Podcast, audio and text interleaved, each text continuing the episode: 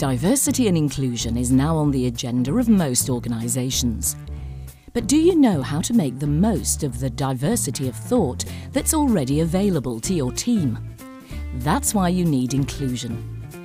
An inclusive culture welcomes diverse contributions and allows us to make the most of our individual experiences. But how do we create that kind of environment?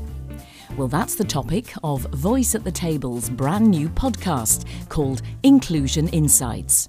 In the first series of Inclusion Insights, Voice at the Table editor Melissa Jackson and founder and CEO Rina Goldenberg Lynch discuss four of the eight inclusive behaviours.